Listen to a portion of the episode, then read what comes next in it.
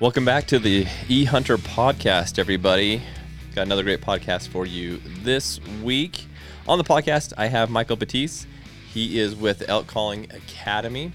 If you guys haven't checked them out on Instagram, make sure and check him out. He has a lot of cool stuff on there. So I'm excited to talk to him about just all things elk hunting. You know, we're in the off season right now as we're gonna as we publish this podcast, and um, it's a good time to be practicing up on your elk calls and making sure you got the right equipment, things like that. So we're gonna chat about that today and get a lot of cool tips and tricks from Michael. So before we jump into the podcast, as always, we want to thank our sponsors, Vortex Optics, for everything they do for us. I was actually just working to put in a scope on my uh, 1022. I've got one of the Diamondback scopes I'm putting on it uh, for my son to do his shooting, his uh, hunter safety shooting. So pretty sweet scope for a, a low cost scope. It's hard to beat that scope. So, anyways, check them out at vortexoptics.com. And all right, guys, well, let's jump into the podcast with Michael. Excited to get started on this and uh, ask him a bunch of questions about elk hunting. You know, I, I've talked about that on on quite a few podcasts and also on some Wapiti Wednesdays. That you know, when when I started elk hunting in in 1988, you know, there there wasn't TikTok, there wasn't the internet, there wasn't. Uh, I, I, mean, it, it, it you know VHS and hunting VHSs really didn't even come out until you know a few years a few years later. So the only training tool we had was out there in the woods yeah. and and i mean even even when the vhs's you know the the primos truth series when those started those those were entertainment those those weren't coaching or teaching or yeah. or any of that. Yeah so so yeah it's it's your resource was you know getting out there and stumbling and screwing up and figuring it out and mm-hmm. and all that kind of stuff. And so yeah i'm kind of i'm kind of envious of you know some of the younger generation that has all these tools to shorten that learning curve that's for sure. Oh man that's what like you know, like you get a new elk call or you get a new even like I, like I was researching packs like of what kind of packs I wanted to buy man, you can hop on YouTube and pull up all sorts of different packs, and they break them down for you when they're when you should use them, and when you know this other pack's better, and like it's yeah, you, I, am I'm the same way. I'm kind of jealous of this new age of of hunter because they they have way yeah. too many resources at their disposal, so they know exactly what they're getting into. Back in the day, you you just bought whatever pack and you made it work, and it was it was great. But oh. now you can research it for days before you buy it. Well, and not only researching it, but the advancements in technology. Yeah. Um, I mean, when you know when I when I first started hunting, it was uh, you know it was wearing wearing my BDUs from the military. Yeah. Because um, I was in the I, I was in the National Guard, and so yeah, it was wearing the BDUs, and the pack frame was a one of the old wooden framed military pack frames. I mean, just uncomfortable as all get out. Yeah. And, and so yeah advancements in technology has has been incredible in you know the clothing and the packs and the bows and everything. Yeah I, I will say I think it made us tougher because we had to deal with all that crap back in the day. You know, I, I like my boots. I remember my first hunting boots were, were kind of ridiculous, and I had so many blisters and sores. and now I wear Crispis that are just absolutely amazing. I can hike all day, yeah. every day, and it's yeah, it's fantastic. so, yeah, so yeah. we're tougher. It, there you go. There you go. Yeah, we can we can uh, you know handle the elements better because you know we wore you know 15 pounds of wool to start with and then it got wet from the rain and the snow and turned into about 30 pounds of wool and yeah. you know you just you were weighted down so i kind of miss the the good old days i'm not gonna lie though i, I like yeah. my gear now i'm, I'm kind of become a I, I don't know if i call myself a gear nut but I I love new gear and like you know I've talked to the initial ascent guys and some of these other guys. I'm like, man, I just I love the technological advances we're making, and I kind of geek out on it a little bit. But there are those days I'm like, oh, I kind of miss the, the, good old days when we didn't really think too much about it. We just went in the hills and hunted. So good and bad. oh, oh, yeah, and, and and and I agree. I'm I'm kind of a gear guy also. So when I see something new, I I definitely have the shiny penny syndrome. Yep. And you know, I want to I want to find out everything I can about it, and and uh, that's that's one of the well, in fact, two of the two of the companies that I'm an affiliate marketer for is one of them is VSSL, and they make they're, they're called VSSL flashlights. So, but it's it's a canister about this big around, and you actually have tins that go in the middle of it, oh, yeah. and and so they have three different sizes, And so in those tins, I mean, you could have a first aid kit, you can have a fishing kit, you can have a fire starter.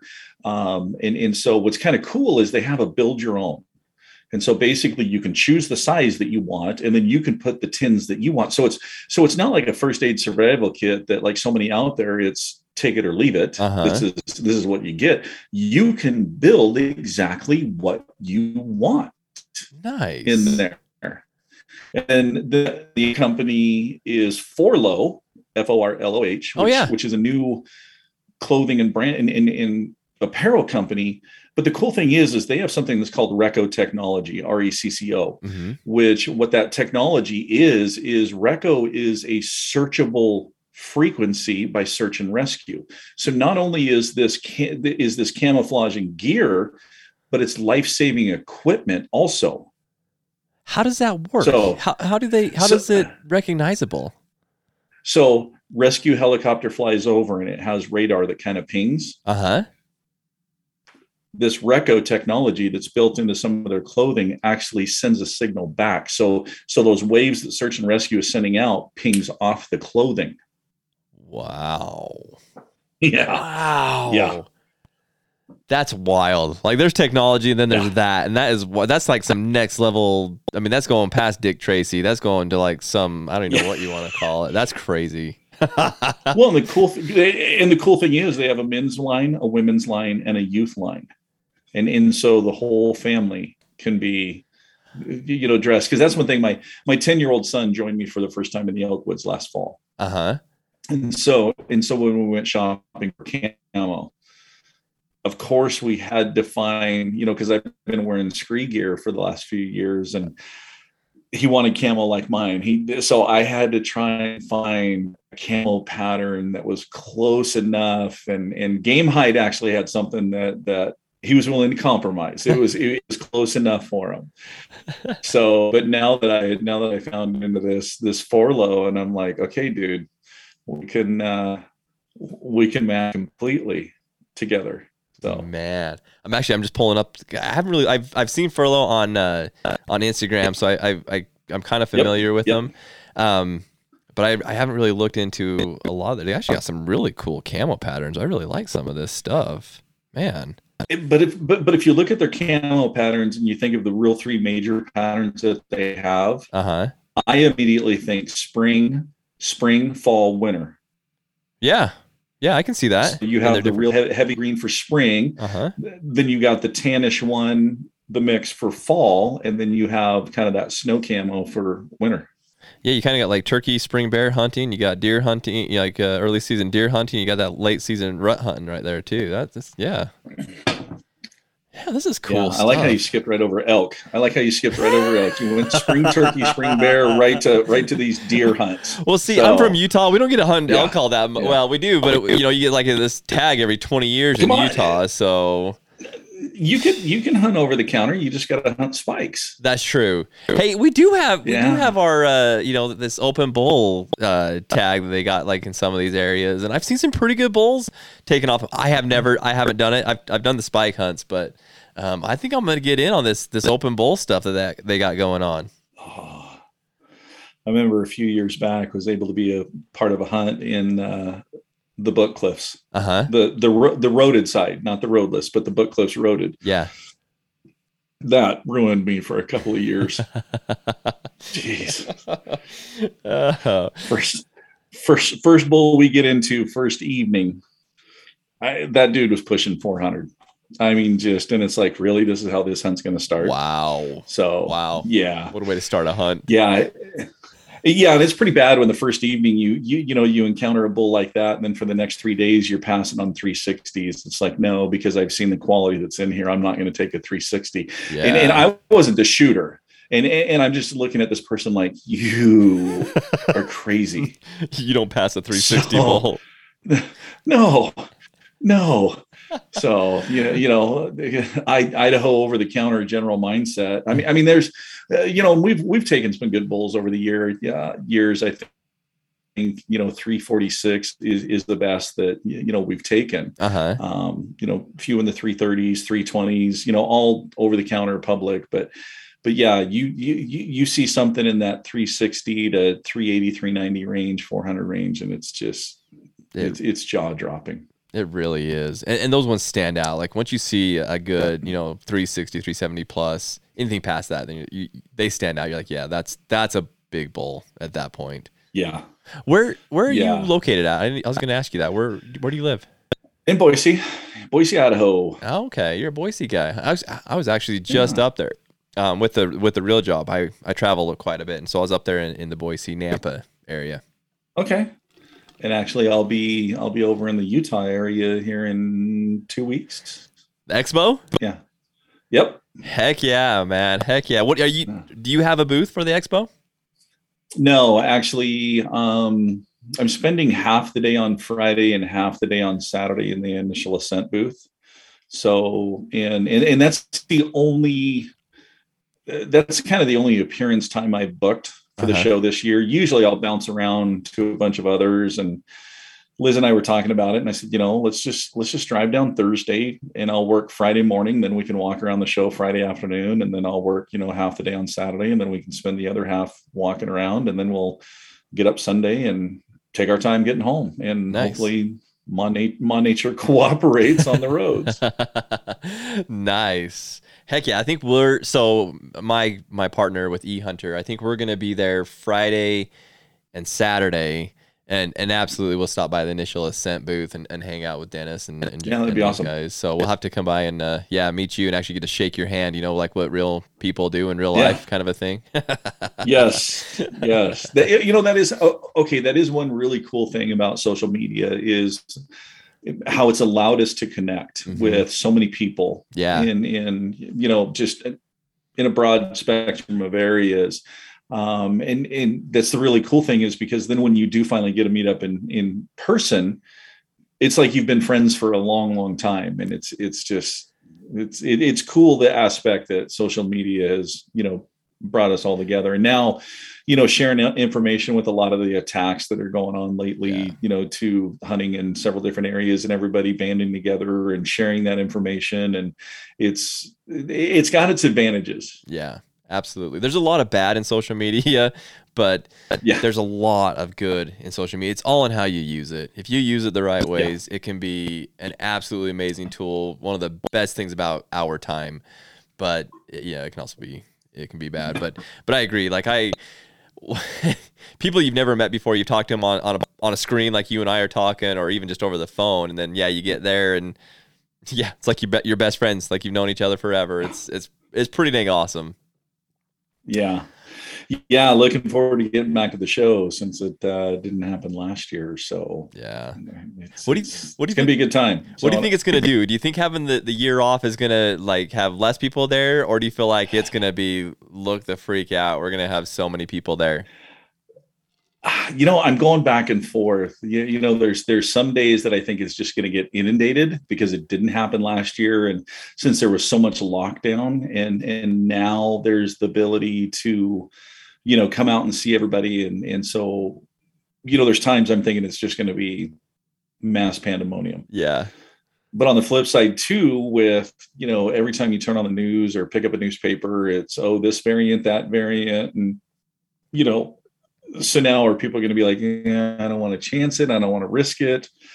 So I don't know. It's going to be interesting to see. I, I, it's one of like the things I'm most excited about with the just to see how it is because you know I mean I, I'm I'm so used to what it has been in the past and it'll just be interesting to see what right. it looks like this year uh, with having the hiatus last year, coming back this year, and you know, excuse me, you know they've got more booths than they've ever had and i don't know where they're putting all these booths. Yep. i mean that the, that salt palace is only so big. I know they you know we extended into that back half but yep. there's yep. still only so much room. So I, I love it. We're just jamming everybody in there well, I know because when I was talking to Ken Hand with the Mule Deer Foundation in 2019, last time they had it, uh-huh. you know, that's what he was he was talking about. He goes, you know, we have such a huge waiting list that we're going to actually open up the last section. So so they are opening up the last section, but when I was looking at the booth map, they're showing that last section as just being trailer parking. So it's like, okay.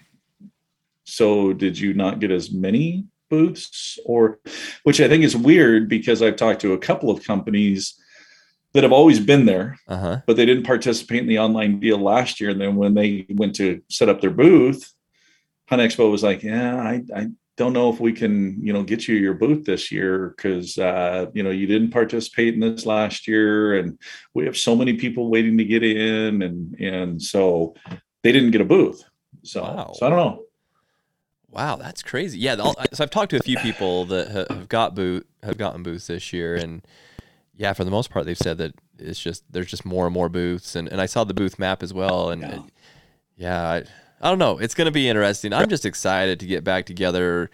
You know that that's like a big family reunion for me. I I love seeing people yeah. that I haven't seen for a couple of years, and just just chatting and you know just catching up with people. So I'm excited. Yep.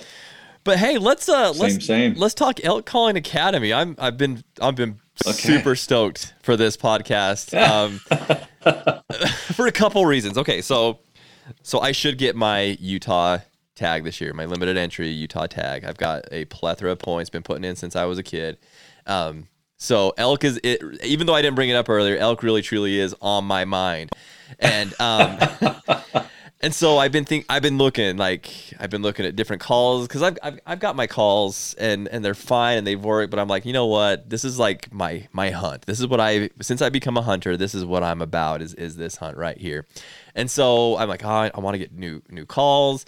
I want to really practice. You know, a lot this year. I, am I'm, I'm okay, but I, I you know I'm I'm no up nowhere up near you know the Michaels of this world's territory. So. I've been stoked to kind of just ask you a, a bunch of questions uh, and uh, just pick your brain a little bit. I know a lot of our listeners are gonna are gonna love this, but before we jump into my ramblings and questions and little kid excitement, um, let's talk about the Elk Calling Academy. Tell me a little bit about it, like you know the whole like origin of when it started and, and just kind of how it's become what sure. it is today. Tell me a little bit about that. Yeah. So, so the way Elk Calling Academy started, I, I think I started it uh, four years ago, um, maybe five. I don't know. The, the years are kind of blending together now. But and the way it started was I was in a local archery shop here, and they uh, they walked up and they handed me this name and number on a piece of paper and they were like hey this guy's this guy's looking for uh, someone to help him with his calling you know doing some lessons and and you know, we kind of recommended you and, you know, cause you've worked in the industry and, um, cause I mean, I, I used to be Rocky Jacobsen's right-hand man mm-hmm. at, at Bugling Bull game calls. It's now Rocky Mountain hunting calls. Right. Um, I actually, cause I actually started with Primos and then transitioned into, you know, working with Rocky and then yeah five years ago started elk calling academy and and so i was like okay yeah i'll I, i've taught people at shows and this and that i'll, I'll give them a call and and so i called the guy and he says yeah he goes i've just I've been trying to learn a diaphragm reed. I can't figure it out, and I just need help. And and I said, okay. I said, not a problem. And and he goes, I'm willing to pay. And I'm like, you don't have to pay. Um, we can we can do this. He goes, no, your your time's valuable. He goes, why don't you why don't you figure out some time that's available and what it's worth to you, and then call me back. And I said, okay. I got off the phone and Knox, my youngest, was like, "Hey, Dad, I want to take swim lessons." I said, "Yeah, well, we'll get that figured out. We'll we'll find you an instructor." And I took like two stop steps, and I stopped, and I was like, "So we can pay for swim lessons, drum lessons, guitar lessons, dance lessons. Eh, you know, we can pay for all these lessons." Mm-hmm. I remember when I learned or uh, how to use a diaphragm reed, it was so frustrating. Yes. I, I, I, mean, I would buy one and I would try it and I'd pull it out of my mouth and go, this is the dumbest thing in the world and, and go back to externals. Yep. And, and, and then I would, nope, I'm going to try this again. Nope, this is dumb. Nope. And then finally I got it. And, and I mean, early on, I mean, oh, dude, it was, it was a cat with its tail caught in the fan belt of a motor that somebody just cranked over. It was just the most god awful sound. But, and, and, and so I was like, okay. So, so I called him and and I said, okay, I'm available on these nights, and and how about this per hour? He goes, okay, I'd like to pay for four of them. You what? Because I'd like to pay for four of them. And I'm like, okay. and so then that that's what just got me thinking. It's like, okay, how many other people and so i, I kind of jumped on social media on on my facebook page and and just said hey how many of you people struggle with the diaphragm reed and and i mean i, I jumped into some chats you know some online forums and stuff. So yeah and, and so i jumped in and and just said you know hey you know who who would be interested in this? And of course you know you have the bleacher naysayers that were like that's the dumbest thing i've ever heard paying for calling lessons. Right. You can just pull up a YouTube video or pull up this. And, and I said, you're right, you can, but that, but that YouTube video is not going to listen to you and go, Hey, push your tongue forward a little bit. Mm-hmm. Or, you know what, we need to get you into a different reed because the reed you're using does not fit the palate. It doesn't fit the roof of your mouth. And, and, and that YouTube video is not going to be able to do that. Where a one-on-one lesson, and and so so then it got you know it kind of took off with you know quite a few people here in the Boise area wanting the one-on-one and I said, okay, how can how can I expand this? And, and and that's when I started, you know, the YouTube channel and uploading, you know, the beginner's guide to elk calling videos. Yeah. And, and then I was like, how can I reach more people? How can how can I do more one-on-ones? And then that's when I brought Zoom video conferencing into the deal because I mean, I was like, okay, am I going to bring on team members that this person is going to be in this area? And he, you know, almost the pro staff uh, approach. Yeah. And then I was like, uh, no, we can do this with Zoom. so, so, and then, yeah, Zoom. And that just, that just broadened, you know, the reach of it. And then uh, two years ago, set up the Patreon page that is a paid membership. It's kind of a, you know, we call it the private herd member group. Right. Um, and you know that's been rolling along for the last couple of years. And then last year i just started re-recording all of the instructional videos because i noticed there was elements that were left out and watching what everybody else was doing. And i was like okay there's there's still elements here. There's still a market of elk hunters and elk callers that's not being touched that's not being helped and so late spring, early summer this year, the actual full blown e course oh. for Elk Calling Academy will get launched.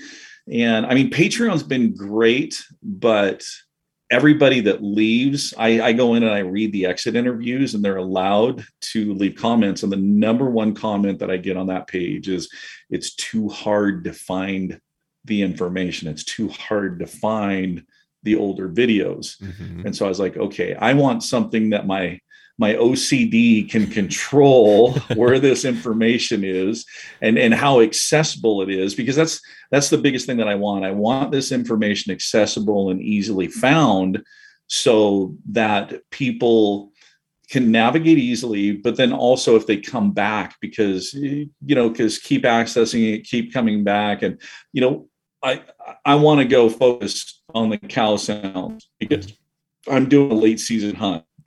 So I mean I'm going to go back and watch that. You know, what's the cow sound chapter yeah. and and go through all that. And so so yeah, it, you know, Elk Calling Academy started with just one phone call of somebody wanting one-on-one individual lessons and and it's just kind of evolved and grew from there over the last four or five years. So how far have you expanded to what, what what's your uh how you know like have you got people from arizona calling you and colorado and i mean how far has it gone? Um farthest farthest student away has been east coast and one up in canada. So. Dang dude. Yeah, wow. Yeah so so lots lots across in fact uh, it was really cool i did uh, i did some lessons with an individual from virginia last uh-huh. year and he had just got brought into well it was the second year that he was going to hunt with this this group three he was brought in at the 4th uh-huh. And group three this was you know they had made three four trips out to colorado previously and so this is i think this was going to be their fourth trip and his first and so uh, he just actually happened to stumble across the YouTube channel and reached out. And we did some lessons, and it was so cool because I, I heard from him after season, and, and I said, "How did it go?" And he goes, "You know," he goes, "So, so." He goes, remember I told you those guys are tree stand hunters. And I said, well, yeah, they're whitetail guys. And pretty much that's, you know, what they do. Yeah. And he goes, when we first got to Colorado, all they wanted to do was sit on game trails and water sources and you know after a couple of days we just weren't seeing anything and and so I, I you know, and I I kind of told the guys about the breeding sequence that you teach, and and and they were like, eh, not sure. And so he goes, so finally on day three, I was like, look, guys, we're not seeing anything. They're just not moving. Can can we just try this for an hour? Will you just give me one hour? And they were like, fine, whatever he called in four bulls in that one hour.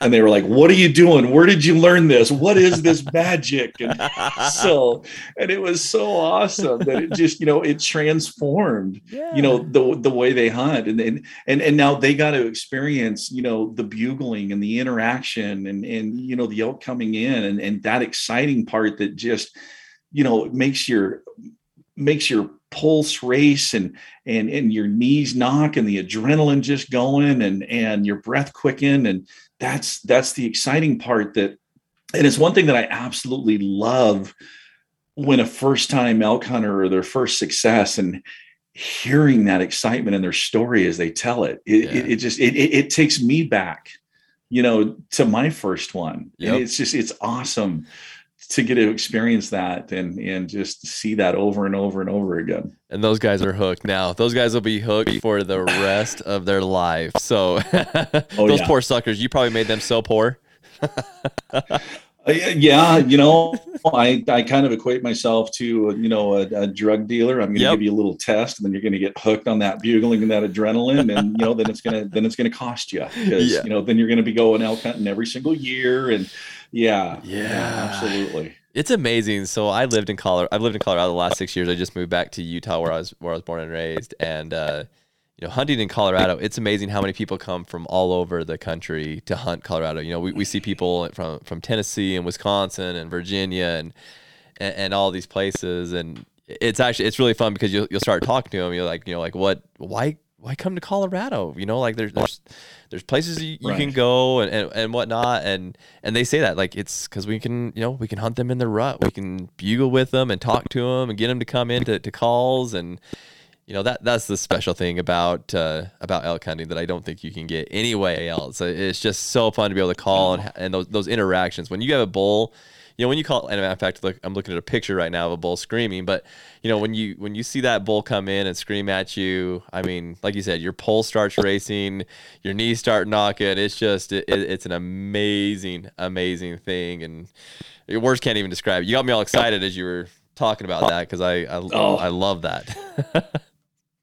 It's it's a rush. And you know bryce one of my one of my longtime hunting partners he he makes fun of me so bad um, just because when that bull coming in and my adrenaline starts you know ramping up but as soon as i draw an anchor man i'm rock solid. Execute the shot and as soon as i see that arrow bury you guys in utah can probably feel the trembles and shakes that i have. And, and he always makes fun of it. You know he's he he's over there doing this making fun of me. And i keep telling him i'm like dude the day that goes away is the day i stop hunting it's so as long as as long as that is still there i'm still gonna do it yep and so i, I don't think that goes away and, man that's that's something that's just it's so no. special. That, that I don't think that goes away ever. No. Well, and and I can still remember my very very first elk hunt ever in in 1988. The whole 26 minutes of it.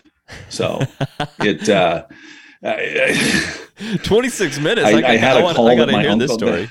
20, 26 minutes. So you know, I, I got introduced into archery when I was 14 or 15. I had a couple of teachers in high school that shot archery. One was one was traditional and one was compound.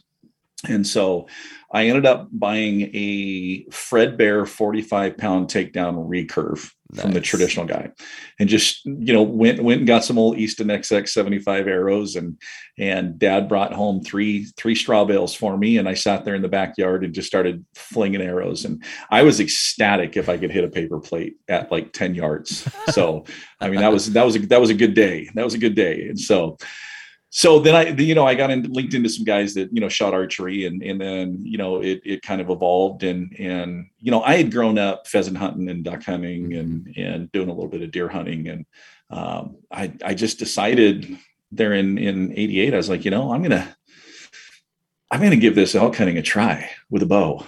Let's just let's just see. And, and so my uncle had a call that he made out of an old pillbox and a condom. so, so in fact, when I mentioned to him that I was going to go elk hunting, he actually grabbed this and he goes, "Ah, oh, let me show you this." He goes, "Oh no, no, that that latex is bad. that, that, that that's bad." And he takes it off and he runs in the bedroom and he comes out and he no. opens up a condom and I'm just sitting there like. And, and he puts that in the call, and I'm like, that thing ain't going near my mouth. Yeah, no, I'm not putting there, that in my no, mouth. There's, I, there's I, something wrong with putting that this. in my mouth. exactly and so so but then he then he demonstrated and and it sounded like this mad you know, with what i know now I, I, mean back then it was like oh my god that sounds great. Now looking back on it it sounded like an angry mad russian cow that was just you know yelling in russian at somebody. And so i was like yeah i'll i'll, I'll take it. So so I, I woke up in the morning um, put the put the camouflage on did my military face paint. I did full blown tactical military face paint. Heck yeah. I mean at the house. Not when i got to the woods at my house which means i walked out got in my truck driving through town at like four o'clock in the morning and here i am full camoed up. Dro- drove up to the mountains had, had had had no clue where I was going to go. I was like, you know, hey, I've been up here a couple of times, you know, doing this or that. And so let's just, why not? So I, I was heading down a road and, and I said, you know, I'm not going to get anything in the truck. I just, I need to park and start, start walking down this road. And so I, I stopped the truck and, and grabbed the bow and put on that wooden pack frame and started walking down the road. And I, I, I walked maybe 150 yards and I saw tracks across the road and here's this wet spot in the road. And I'm like what is that? And I you know kind of pick up the rock and smelled it and I'm like oh that's a real musky smell. What is this? And and again no no clue what I'm doing about elk hunting. And not even sure and I was like well you know yeah I, I think those are elk tracks. They're they're bigger than deer tracks. They they got to be elk tracks. And I grabbed that call out of my pocket. Yeah I was like, oh, oh my god! And, and I kind of moved moved off the road a little bit, and then all of a sudden I just see this five point just running towards me, and then he stops, and he's like, oh!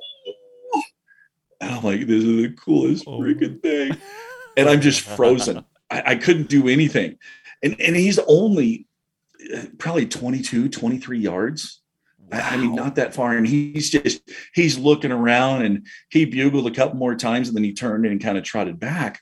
And then my emotions kind of calmed down a little bit and my breathing slowed. And I, I mean, mind you, I was frozen like a statue yeah. when he came in. And so everything kind of calmed down. And then I was like, oh, that is the coolest thing in the world. I want more of this. And so I, I started running the direction that he went and uh, again only went a couple couple hundred more yards and i i went ahead and i nocked an arrow and yeah!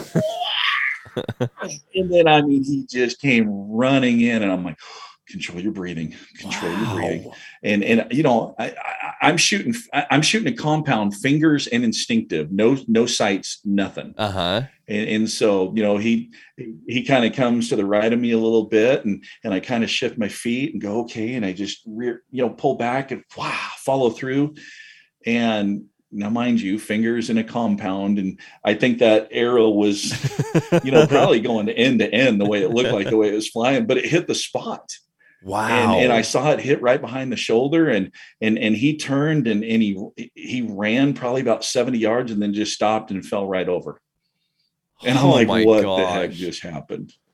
So so I I go over there and and I'm still kind of taking it all in. Like, you know, I, I sat there for a good minute and I'm like, okay, is, is, is he going to get back up and is he going to run? Is he, is he, is he really down? Yeah. Is he really dead? And, and so just you know no movement. And so finally i go up there and and i take that board pack off and, and i'm like okay well let's get to work. And so i gutted him out and then i'm like okay i'm not that far from the road be no problem. Grab those antlers like I was going to drag him to the road, and he didn't even budge. and then I, then, then, I, then I tried to give it a tug again, and he didn't budge. And I'm like, oh, we're going to have to break this up into smaller pieces.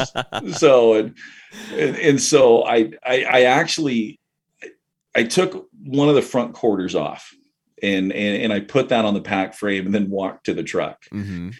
And my sh- that thing was digging into my shoulder mm. so bad by the time I got to the truck that I just I took that thing off and I threw I threw the quarter and the frame and everything in the back of my truck and just walked back to the elk and then cut another quarter off, threw it over my shoulder, walked to the truck and I mean, all in all, you know, 250, 300 yards from the truck. Wow. So, um, yeah. And, and of course, you know, didn't know you got to break everything down and hang it. And so, uh, yeah, it was, uh, it, it, was it was quite the quite the experience. I, I, now here's the funny thing is is this was up by Tollgate, Oregon, is uh-huh. where this is, and and and Tollgate has a place called Tollgate Station, which used to be a little convenience store. You walk through the door, and to the left they used to have this big Bigfoot display.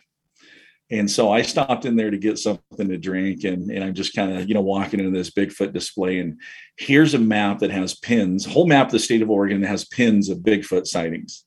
And all of a sudden I notice here's this big cluster. And I look and I'm like, holy crap that is exactly where I was just hunting with a bow and arrow. Oh, no way. I don't think I, I don't think I'm ever going to be coming back to this place again. So. oh my gosh, that's crazy. So with a, a, compound bow with your fingers and a condom yeah. as a call, yes, you killed a yes. five point elk 300 yards off yes. of a road.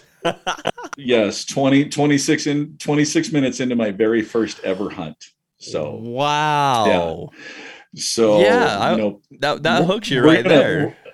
Yeah, and and you know we're gonna chalk that one up to just pure dumb luck. No, that was all skill. All that is all skill right there. Yeah. I, would, I would own that. I'm like, yep, that's exactly how I drew it up yeah, I did. You know, I used to joke for a while on that. I was like, you know, I seriously thought about writing a letter to Trojan and ask for a sponsorship. Yeah. So I, but I didn't think I, I didn't think they really sponsored in the hunting world back then. So you know, it may not have gone that well. hey, it could have been you know a new little niche into into hunting. They could have got Trojan into hunting and get Trojan making yeah, uh, elk yeah. calls. I mean, hey, the possibilities yeah. are endless. you know, with the ta- with the slogan of "I hunt safe." That's so, right. Yeah, yeah I mean, exactly. Yeah. You know, that's a that's that's so funny because because one of the questions I wanted to ask you today, well, I told you, is, is, I wanted to talk about calls and what calls are good for beginners, what calls are good sure. for experts, and stuff like that. And isn't it funny that? You know, okay, so sorry, going way back, you were talking about, you know, diaphragms and people going back to the externals and, and stuff like that. And, and I'm I'm there I'm one of those people. So I I I can do okay okay. diaphragms okay. and whatnot. But I always go back to my Primos external call because it's just it works. I can make it sound good. Yeah. And I always worry like, do I do I sound good? Do I sound good enough? Kind of a thing, you know. And I go out every year and I call elk every year and have fun and call them into me. And you know, I obviously don't shoot them, but it's just it's just the fun of going out and calling. but uh, isn't it fun right. just to be able to to take whatever you've got out there? I think I guess that's kind of what I'm trying to get uh, across here is you know, it doesn't really. Well, I mean, it does matter what call. I do think that I do think there are yeah. different degrees of calls, and there are ones that are better for you. But the most important thing is that you use whatever you have, and you get out there and you start calling, and you figure out how to use it and use it better and sound better, and figure out what they sound like and get better. So, so let me ask you that question Let's start with like like people trying to get into hunting. Like when you're when you're doing okay. your classes and, and you have a, a, person that has never called elk before. They, they have I mean they've heard yep. elk bugle and, and want to get into elk hunting, never called elk before. What is your recommendation for those kind of people? Well, first off, going to have a conversation because you know not everybody can use a diaphragm reed. Just you, you know, for some reason, um, it could be that they have a very very high narrow palate that they just can't find a reed to fit and can't get the seal, or they could be al- allergic to the latex. You know, the diaphragm reeds are you know built on. So you know they're they're forced to go to external type reeds. Um, but the biggest thing is is eh, you know like i mentioned everybody's palate is is is different sizes and different shapes. And with within diaphragm reeds you have different size frames and the frame is the metal horseshoe that the latex is pressed in between. Mm-hmm. and you have narrow frames medium frames and wide frames. And so it's it's just like buying a shirt. You you have to find the right size frame that fits the roof of your mouth especially when you're learning. And i, I mean it, I don't know if you've really read the back of a packaging on a diaphragm reed, But I remember one time, and, and, and in fact, in, in in chapter one of, of the Beginner's Guide to Elk Calling Academy, I, I, I make a pun and I said, "Okay, you're standing there at the wall of confusion." and, and, and that's that's what the wall of calls is. It's, yes. it's the wall of confusion, especially as a beginner. It's you know, intimidating. What, it really is intimidating it, to look at that wall. It is, and then, then then you buy one, and then you read the back of the packaging, and you're more confused than when you even started by reading you know the instructions yeah yeah and because the way they the way that used to be written on those is like this doesn't make any sense with eos and me's and moos and oohs and ahs and yeah. it's like okay, I'm still trying to figure out how this dang thing is supposed to fit in the roof of my mouth. Right. You, and which know, way do I put it in? Does it go in? Yeah.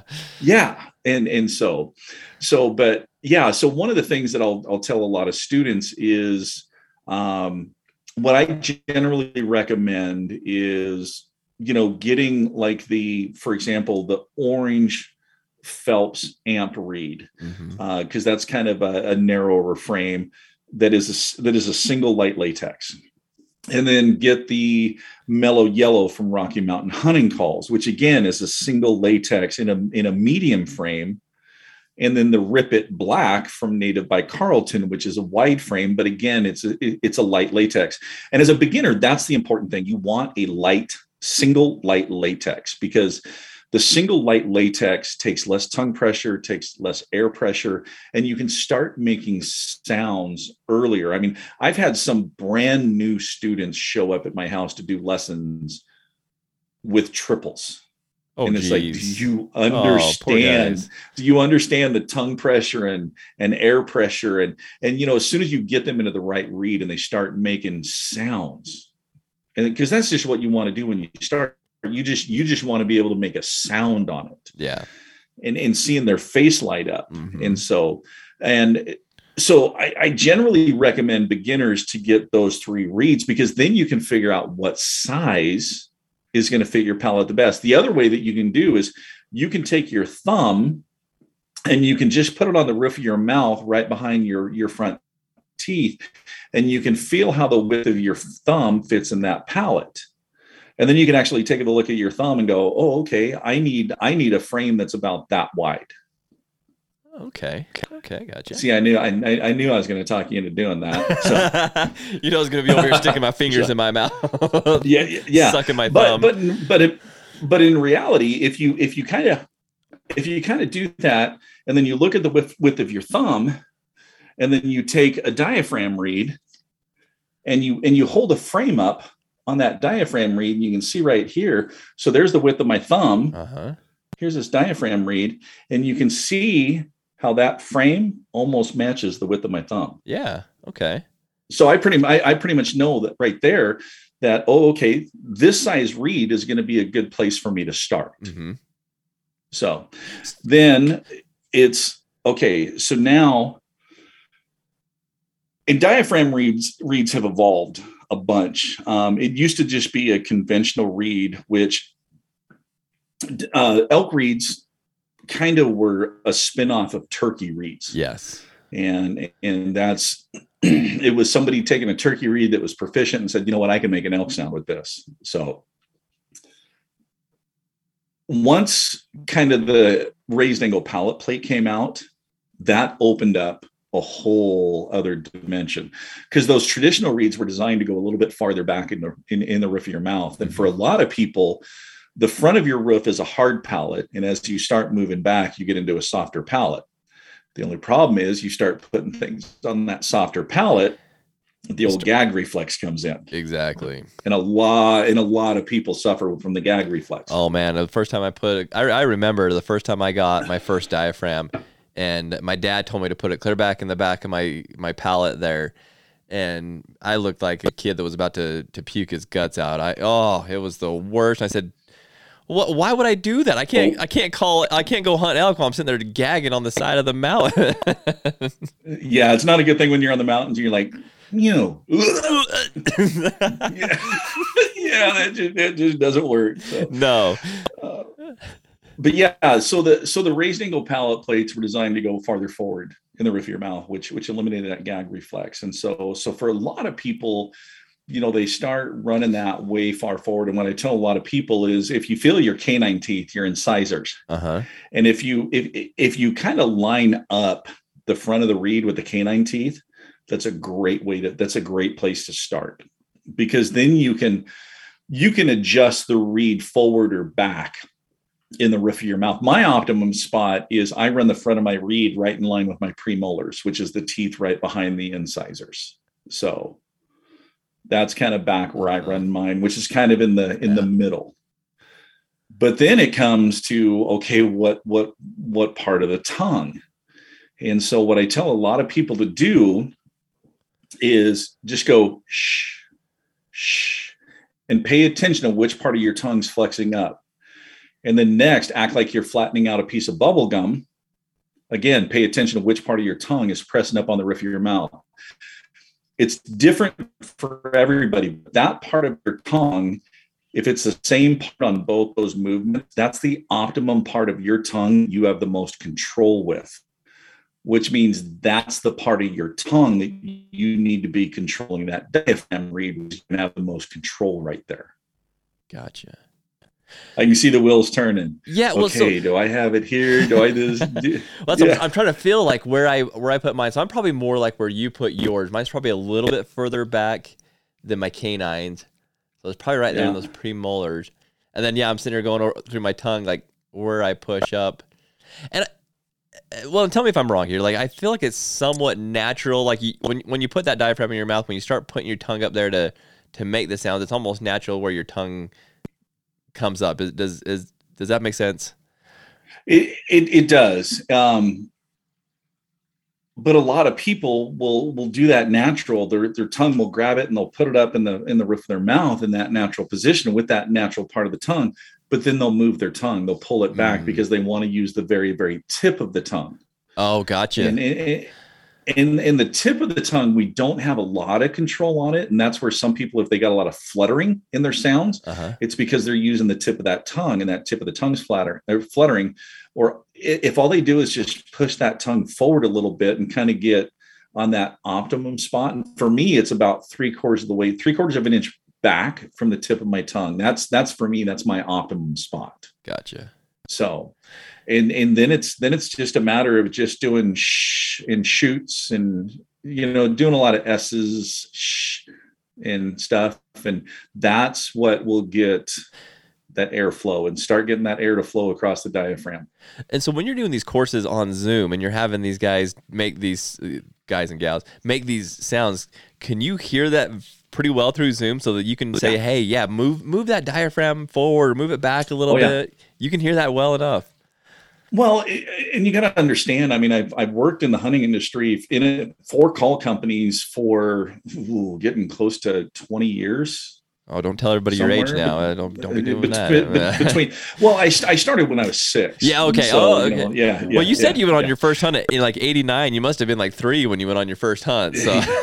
yeah. See, now, now, you're crunching all now you're crunching all the numbers. That's here, right. So, um, but but no, you, you know you know when you when you when you work for a call company and you do a lot of sports shows working in the booth and you work with person after person after person you start to recognize palate shapes. You start to recognize, okay, this is the reed that you need. And then, nope, you have that too far back. You're using the tip of your tongue. Nope, I can hear air leaking. We need to, you know, we need to get a better seal here. And, and so you just kind of learn for those little things to hear mm-hmm. and, and, to make those adjustments.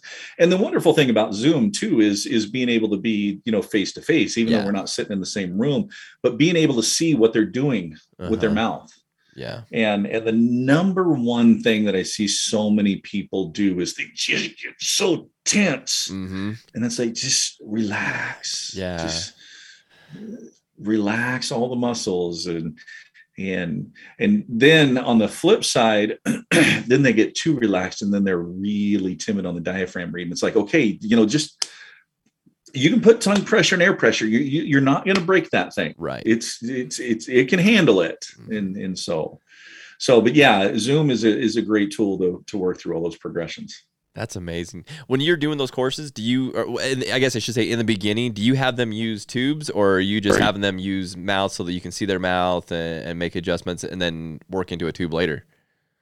So, absolutely, because basically, I mean, you're trying to build muscle memory, and when you've never held a diaphragm, you know, when you've never held a grunt tube to your mouth, or never used a diaphragm reed, you're introducing so many factors Yeah. that your brain is trying to figure out. You, you know, it's like, okay, you're you're throwing a lot of new activities at me, and you're trying to get me to figure out five, six, seven things. Can we back it off and maybe just focus on one or two? That's a good point. and then build you know add things into it and and and that's what it is the muscle the muscle memory and so um so i usually have somebody especially a beginner there's there's two drills that i have them start and and the first one is a high to low drill.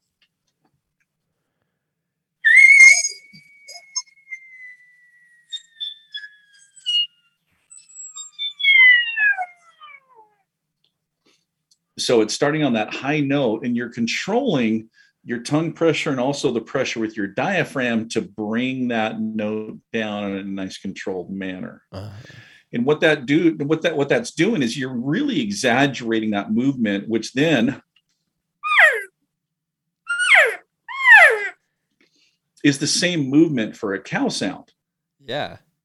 so, but by exaggerating that, what you're doing is you're teaching muscle memory on the movement of the relaxation to lower the tone down, but you're also doing muscle memory on different pitches. So, if I want to sound like an older cow, less pressure. Younger cow, more pressure. So, so that drill teaches you all that muscle memory. Now, the second drill is a low to high. So, so obviously the high to low is for cow sounds. The low to high is going to be bugling, but we do this one differently because we're going to start with just barely touching the reed. And it kind of forms this skeeter sound. Uh huh. And then we're going to increase our tongue pressure and we're going to increase that pressure with our diaphragm reed. But this one, we're not going to go straight up because we want control.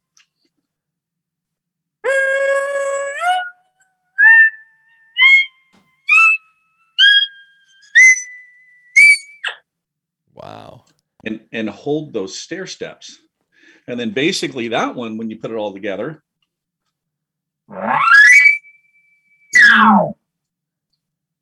it forms that bugle. Dang, that sounds good. I'm actually really impressed. I've never done a bugle over uh, over Zoom. Actually, I, I can hear that very well. That's amazing. Good. Good. It's it's it's it's my Rode NTB microphone that I That's actually set the the limits on. Uh huh. So Ah, so that yeah that way it won't uh, that way it won't distort out on loud volume or on the high pitches. Man, if you asked me to, to do a call on a video podcast and have everybody watch me, I, I don't know that I could uh, make I could perform like you just perform and be able to do all those different tones and how I'd be so freaking nervous that it would, it would sound like a, a child bugling at first. How many hours a day do you have that diaphragm in your mouth?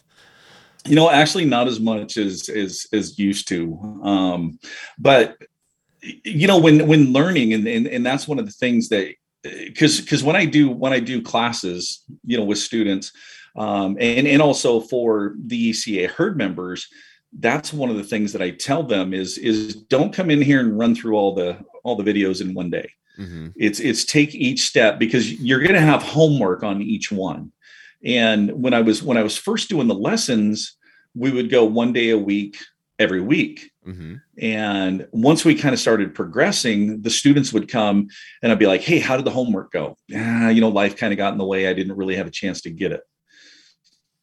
And then you're not really going to be able to progress on what we want to do because you don't have those foundations. And so so now it's i'll go every other week or i'll just let the student here's your homework. Go work on it. Let me know when you're ready for the next one.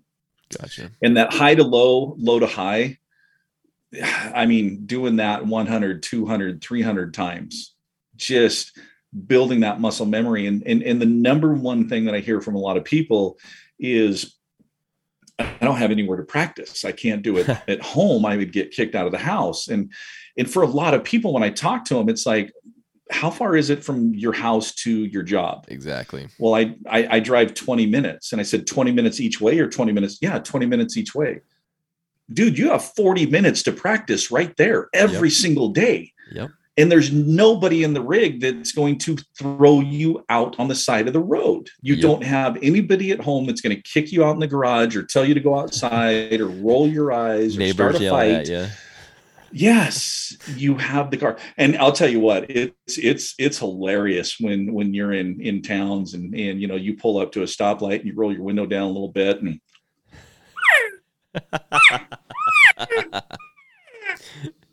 you know, and people are looking around, and you just kind of, you know, because it, it it doesn't take much movement of the Right. mouth, and and so, yeah, it's It- it's just fun to mess with people. It's funny that you say that. So I travel a lot for my job. Like I'll drive. I- So I'm in St. George, Utah, and I'll drive, you know, to Boise, or I'll drive to Cheyenne, mm-hmm. or, or or whatever, to Denver, and you know that's hours in the car. And I can tell you that we're exactly where my diaphragms are at right now. They're sitting in my my mm-hmm. work car. And that's what I do when I'm driving. I'll have those things in, and and yeah, because I can't annoy anybody, and I'll just do, you know, different things. I've watched your guys, your stuff, and so I'll I'll pick up stuff from you to practice and and whatnot, and just try to make different sounds. And uh, sometimes I'll throw the the tube in and, and do that. People give you a, they look at you funny when you're doing that in the car, but um, because what I found, and actually kind of going back to my question about whether you know new guys should use tubes or not is you know, like like for perfect example, I was driving from from Denver back home, and I I practiced a lot. I you know I probably spent, gosh, probably four of those nine hours driving or ten hours, whatever it was, with actually making calls. And then what I found is when I got home, I actually put the tube to my mouth, and I com- almost had to adjust a little bit once I actually had the tube to make it sound how I want to make it sound. So I wonder if you, do you find that as you're teaching new people, like you, okay, here's how you do it without the tube, and then when you get the tube, it- you have to adjust it a little bit, or was that just me? it's it's you know some people will you know adjust because when they're practicing without a tube you have no restriction on what you're doing with your mouth. Yeah, but as soon as but as soon as you introduce a tube especially if you have a tube that has a small opening then you feel you need to change the way you hold your mouth Mhm. in order to bugle into that. So i i prefer a tube that has a little bit more of a, a, a flared in. Actually my favorite tube and and I'm a tube junkie. If there's a new tube on the market, you can bet your butt I'm buying it, blowing on it, and and and, and in fact, each year I, I do the grunt tube channel. As I say I love the grunt on tube the channel. YouTube channel. yeah. So- you know what's funny is okay. So the first year when I did that, and and you, you know it, it says what's the best bugle tube on the market for such and such year. yeah, Man, the comments got hammered. Phelps, Rocky Mountain, this, that, and I would respond. Because the way I do the grunt tube challenge, I mean, you've seen it. I get off camera. You can't, can't- see what tube I'm using. You're voting only on sound. And and so, you know, I would I would jump in the comments and I'd be like, okay, then choose choose which one is you know that company or which one's that company and and they would vote and then when i announced the results and showed the tubes and how the voting shook out second year i had three times as many views on the video but an eighth of the number of votes Oh wow. Yes. Because all those people that were sitting there going, this tube's the best, this tube's the best, a majority of them did not vote for the tube that they were saying was the best. Wow. So, wow. and, and that's why I love the grunt tube challenge because it takes all of that out of the equation. And, and you basically just have to vote on sound. And everybody hears something a little bit differently right. you know some people some people like a little more top you know top end some people like you know bottom end. Uh-huh. And, and, so that's what's kind of cool about this. But my number one favorite tube of all of them out there is the antagonizer from Mile High Note Game Calls. Okay, nice. So from Tom, Tom and yeah. Thomas. Fort Collins guys. To me, yeah, to me, the, the mouthpiece and the way they have the throat on that, to me, it gives the perfect amount of back pressure. And, and back pressure is important when you're bugling because that's what gives you note stability too much back pressure, you almost have to push mm-hmm. the sound out into the tube. Not enough back pressure, your air just flows right out and you run out of air. But you get that right enough, that right amount of back pressure, and it dams the sound up and get much better note control. And and yeah, that that antagonizer from Mile High Note is my number one favorite tube. I'm gonna have to check that out. I I love those guys. Those guys have some really, really cool stuff. I, I but I've never, I've never tried the antagonizer. Sorry, I'm taking notes over hey, here. By the way, I, am kind of a, am kind of a geek a little. I, bit, I, I can so. tell. I can tell. So they will. Uh, they'll they'll they'll be in Salt Lake. Nice. So they'll yeah they'll have a booth. So so any of you guys heading to the Western Hunting Conservation Expo at the Salt Lake Palace coming up here February 10th through the 13th. Make sure that you stop by Mile High Note Game Calls, pick up the antagonizer, and tell them that Michael Batiste from Elk Calling Academy sent you over. That's beautiful. There's that your shameless plug, Tom. That was beautiful. Goodness gracious! I get, it's a good thing I recorded. I'm going to send him that yeah. and put it on a on a commercial. there you go. There it's, you go. You know, it's funny because so, in, indoor. I, I feel like you know, like Phelps, they've they've become like the yeah. quote unquote sexy uh, game calls, kind of like the mountain ops kind of a thing. I don't know if it's just because their marketing is so good, or they got in with the right people, or what it, what it is. Um, and I'll be honest, I you know I, have used a few different ones. I've used the Rocky Mountain. Actually, the Rocky Mountain's mine. I I, I like that one. Um, so because I'm more, I, I, need more of the bottom end when I'm I'm mm-hmm. calling, and I feel mm-hmm. like that one kind of gave mm-hmm. me gave me more of that. I can't remember what the actual name of the actual tube is, but um, but like I see, I feel like for me, there's not a lot of difference between between some of these. I feel like um, I can kind of make the sounds with all of them. Maybe some, some sounds a yeah. little sound a little bit better. I think it, you got to be pretty good to, to tell a difference. Do you agree with that, or is it just me? You you do, and and I mean it, it definitely does get into brand brand favorites, and there's there's nothing wrong with you know supporting your favorite brand, and maybe right. it's the people or the company or the ethics or or this or that or or um, but but for a lot of people, that's the only call they've ever tried. That's true. And so they don't know if another brand fits better or another brand sounds better. And um, I mean, I, I, when I'm out there, I mean, I've I've got Phelps reeds, I've got you know the Rip It reeds because you know I worked with Mark Carlton and Wayne Carlton to uh, develop a couple of reeds for those guys. Um, I, you know, some Rocky Mountain hunting calls. Heck, I've even gone north of the border to Wapiti River Outdoors. Uh, nice. You know, Smith Smith game calls. Um, I mean, there's there's really not a game call company out there that I have not ordered reeds in and and blown on them. Nice. So it's um, and it's actually one thing I really like about you, your chat your your channel and what you do is is you kind of do everything. You're not like uh, dedicated like, yep, I'm I'm a I'm a Phelps guy and that's all I'm going to tell you to use. I, I like that you're just kind of everything and and utilize what makes it sound the best for you it, it, everybody's a little bit different. What works better for them is is is different, um, and and that's that's the beautiful thing about this yeah. is it, there's something that will fit everybody. And, and and you know the crazy thing is is you know even even within hunting camps, you know you will you will have people that know this is the only call that's allowed in our camp but you have somebody that's struggling and they're like you just need to practice better. And and then man i get I, I, get their hands on them or i get my hands on them and i get them into another another manufacturer and man all of a sudden they're just you know singing dixie and yep. they're like oh i can't wait to show the guys. And, um, but it's it's it's the ability to try different things to find what really fits you and and that's that's the key thing there is finding what works best for you.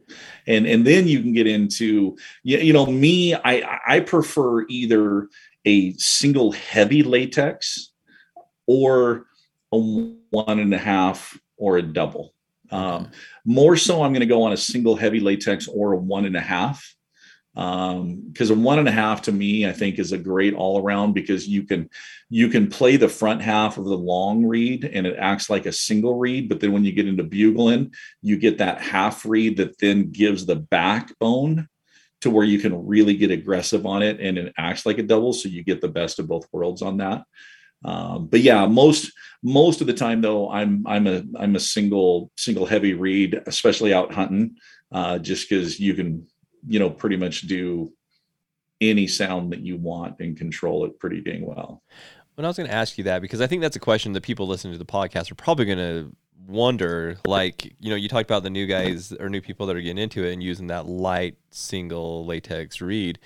You know, I guess the question is, you know, why don't the the pros, you know, these guys that do competitions use that? Why use uh, you know, the reed and a half or or these other triple reeds or whatever? What's the what's the benefit? I mean, I I'm pretty sure I know the answer, but for those guys that don't, what what would what would be your answer to that?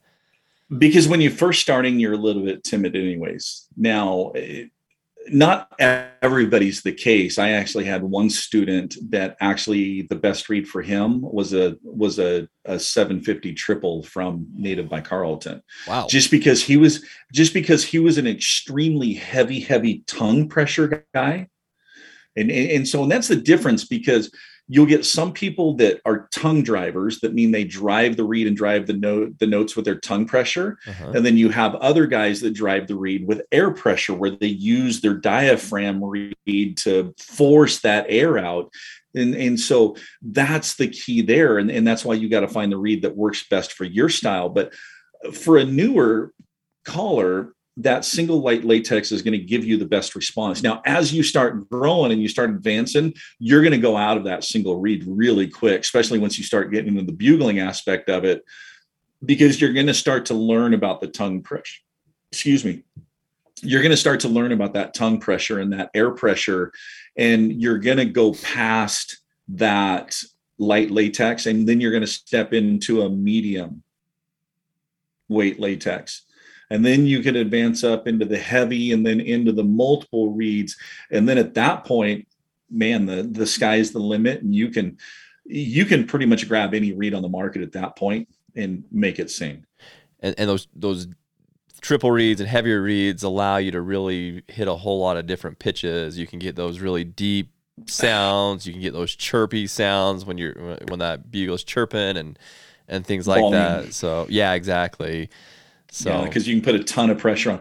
But the downfall to those is you don't have a lot of control on them. So if if you get into a situation where you need to be doing some real delicate cow calling, you you lose that controllability aspect on a triple. Yeah. So I know p I know people that can that can still you know do the full gambit of sounds on a triple, but uh, for me personally, it's it, it it's kind of that middle of the road with that single heavy latex or that one and a half that God just really really opens up the door for anything that you want to do in controllability and it doesn't take a ton of air. Mm-hmm. Triples take a ton of air to run.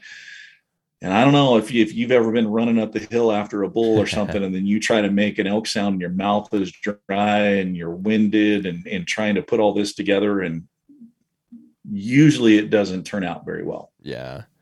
Well, what I found, you know, lately, like, I said, I go out every year and I call elk just because it's fun to go and call elk. But what I found is I really don't bugle a ton anymore unless it's like the right situation where, yeah, I really want, you know, this guy's being really aggressive and I know I can bugle and really interact with him. But for the most part, I'm just cow calling, you know, doing different cow pitches and things like that. And, um, that's why I, I kind of same thing. I use a heavier latex or single heavy latex uh, reed um, because it allows me to to do some of those different cow tones.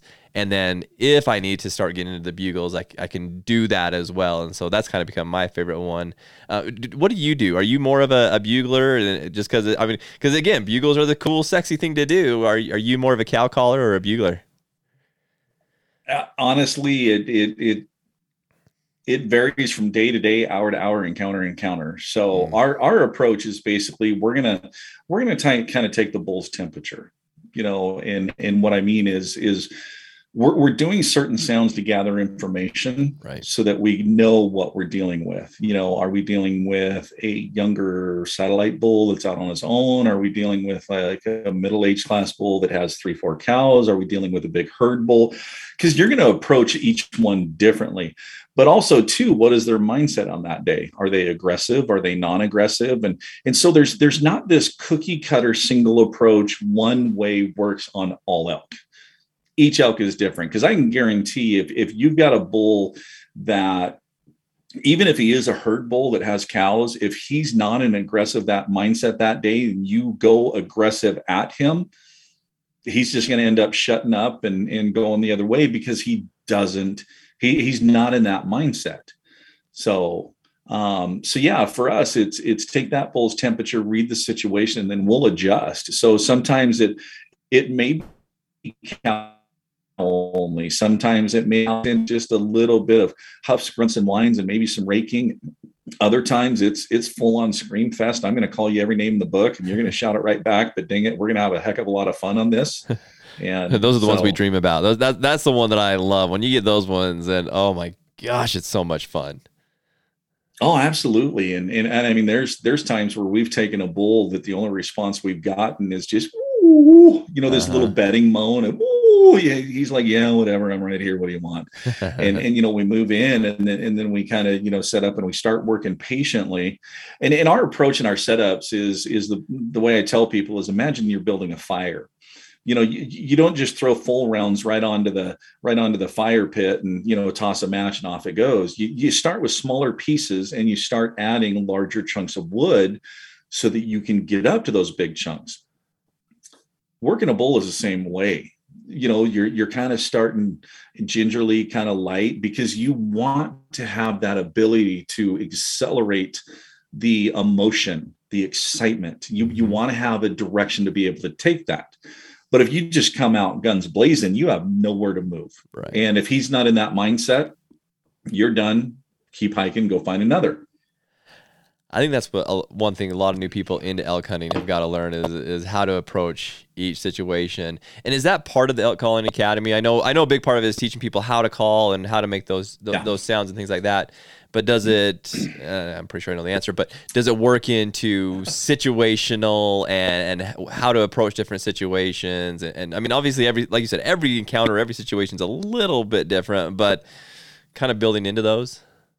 Yeah, so so elk calling academy, it's kind of deceiving on the name because it's more than just calling. Mm-hmm. Um, yeah, you know, not only do I go over using a diaphragm reed, I go into all of the cow sounds, what they are, what they mean, how to do them. I go into all the bull vocalizations, um, and and especially on the on the you know paid Patreon page and also in the in the e course that's coming up. I open up my playbook. I tell you exactly how I do things. you know, depending on the time of the year, what my mindset is, what my approach is, what I'm going to do in the morning, what I'm going to do midday, what I'm going to do in the evening. Uh, if I get this kind of response from a bull, if I get that kind of response, if I get no response, you know, what we do as a team to kind of build excitement. Um, I mean, I, I get into, um, I mean, heck, on there, I've got uh, videos on there of basically e-scouting tools that I use to e-scout what I look for in elk country, um, the tools that I use to unlock those, and then once I have those, then what do I do? And and how do I know once I have boots on the ground if this is a good area for me to come back and hunt, or if I'm not going to? And um, dang it, excuse me. I think I even have an article in there on FOC and oh. arrow weight, and so so it's it's a lot more than just calling. Wow. That's awesome. That's you know that's the kind of stuff that I think anybody could benefit from because I'm, I'm sure there's people listening to this podcast. Oh yeah, I've been an elk hunter my entire life. I've I've hunted every year, you know, things like that. And actually, you know what? Let's be honest. I I'm one of those. I've hunted elk a lot in my life. I've hunted Colorado elk. I've hunted Utah elk and whatnot. But I'm a, I'm a sponge over here just listening to the stuff that you're talking about and taking every bit of it in because I, I, feel like all of us can well, learn some of those things. We can because actually elk hunting is tough. Yeah. And and the average the average is one elk every five to seven years. One elk every five to seven years. So even if you're on the five year average, you can hunt elk for 20 years and you're going to get four elk in that 20 years t- time span. Now, you also hear the statistic of 10% of the hunters kill 90% of the game. Mm-hmm.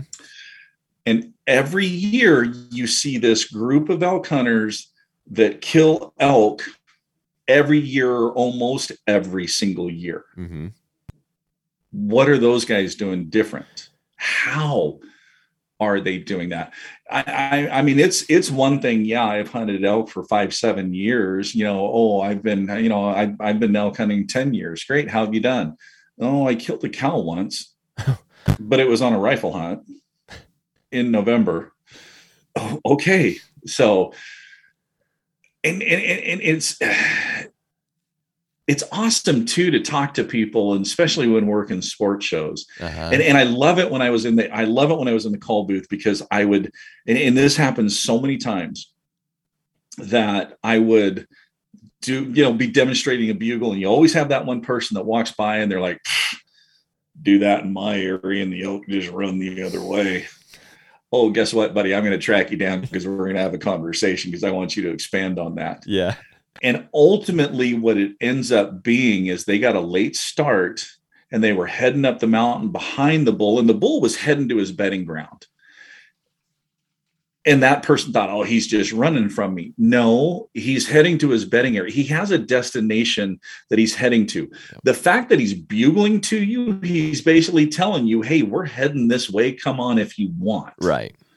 But but so many people take that as oh they're running or they're call shy or or or this or that. And i and i love those terminologies. Yep. so um in fact the the call shy aspect comes sorry i'm jumping on my soapbox here. I love this. So no, the call shy it. aspect. So the call shy aspect and and I, and I hear that you know from so many times. And i'm like okay what do you mean? Well you know if you bugle that the elk just run away. And i'm like okay so elk are a dynamic herd animal that are extremely social. Would you agree with that? Yes. Okay. And they communicate by vocalizations. Yes. But you're telling me that if you bugle, elk are going to run the other way.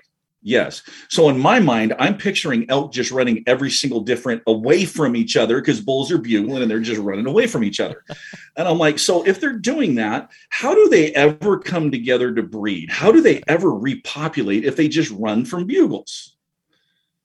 And they'll kind of get this puzzled look on their face and they said look here's here's a story from about five six years ago uh, we, we were hunting an area here in idaho and we went out on an evening hunt and i was calling for one of my buddies and we had two bulls come in that night and and he got a shot and it was right at last light and, and we heard the arrow hit and the bull runs off and so we went up and kind of started tracking but it was just too dark so we go back in the next morning and all we could find was pin drops and i mean it was really tough because there were so many elk in that area to distinguish a single track but uh-huh. We stayed on what we thought was this track and we end up going about a mile and a half and we pop up over this little little finger ridge into a basin and here's this bull down there. We can see him in the meadow. The same bull from the night before just screaming and chasing cows.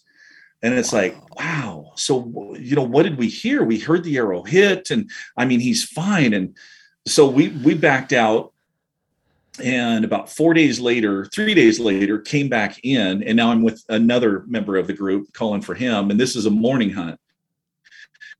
And i got out of the truck to grab something from the back and I mean, it's Jurassic Park in the dark. There are multiple bulls screaming. And, and I get in the truck and I said, Hey, Mike, I, I said, I've got good news and bad news. He goes, What's the good news? And I said, I found the elk. He goes, What's the bad news? And I said, They're right there about 40 yards on the other side of the road. so, so, so we get, we get out of the truck and, and we kind of slip up in there and, and I put Mike out front and I started calling and, and, uh, you know, again, multiple bulls up above us on this face screaming and and all of a sudden i hear one commit and his bugle's getting closer and i'm like oh man this is this is gonna and, and mike had never killed a bull and i said this is gonna oh, happen oh, this is gonna happen. And i hear mike's go bow go off and whack, you know you hear that you hear that that that hit. That beautiful sound. And so yes and so i i keep calling to try to calm the bull down. And and the way we communicate is if the shooter got a shot, usually they'll turkey call or they'll you know cow call, uh-huh. but they'll turkey call to the sh- to the shooter or I mean to the, to caller, the caller, telling us, hey, it, it's okay to come up. Mm-hmm. And so I didn't hear that, so I kept calling. And then all of a sudden I hear his bow go off again. And I'm like, okay, I'm really confused now. Yeah. And, and, and then at this point, everything goes quiet. And so I slip up there and he's still standing exactly where he was. And I'm like, did you shoot twice? He goes, yeah. I said, two different bulls. And he goes, no. I go, what the heck? What happened? He goes, man, he goes, all those bulls were screaming up there. And see that, see that really prominent trail? I said, yeah. He goes, all of a sudden I just saw legs. And this bull comes down the trail and walks right in front of me and stops right in that opening. And so I shot him and he spun and he ran back up the trail, but you immediately started calling and he stopped right up there to you. And then he turned and he walked right back down the trail. Oh my right gosh. to that same spot. So I shot him again.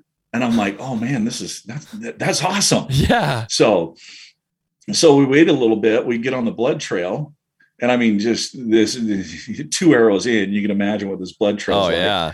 And so, so we find the bull, and so we take pictures, we high five, we do all that, and and it's like, okay, he's already he, he's he's already laying on his left side, so let's let's peel this right side off and get these quarters off. We peel the hide off, and running right parallel with the ribs underneath the hide no. was the first arrow from three nights previously. No. So you want to talk about call shy. This is a bull that I called in three times in three days and got shot three times. if any elk was going to be call shy, it would be that dude. Yeah. Yeah. Especially after he got shot for the second time. Yeah, they'll see that set between the second and third shot that he got shot, like to have him walk up that mountain and then come back down after a good solid shot. That tells you yeah. a lot about elk right there. Yeah. It, it, it, does. And, and so, so it's not that elk are call shy, it's, it's understanding their vocalizations. Mm-hmm. So, and, and, and also having variations. Now, there is some truth to some extent about call shy. And what I mean by that is the hoochie mama. Okay. Uh-huh. When the hoochie mama came out, it was a highly effective call because it has a pitch and frequency that elk recognize and they tune into that. The only problem is it has one frequency. Yeah. And you're looking around, you're like, I got a hoochie mama. I've got one. It's, but, it's right around here yeah. somewhere.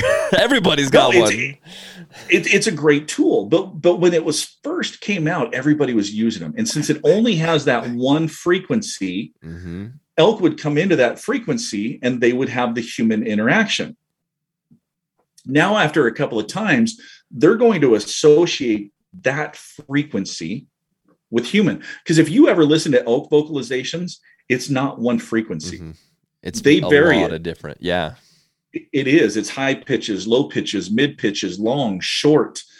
And, and so elk can't clue in on that multiple frequencies. It's, it's when you're only doing one frequency that they are going to associate that. But if you call a bull in or you call an elk in and they bust you, they wind you, they smell you, they see you something. Mm-hmm. If you're only doing one sound, they're going to associate that with human. Yeah. But two, three, four days later, they would have forgotten all about that. Their brain resets because they are a very social herd dynamic animal, and vocalizations and communication is a vital part to their survival. I love the Hoochie Mama for for a couple purposes. Now, when I first started getting into it, I was like, it, I loved it.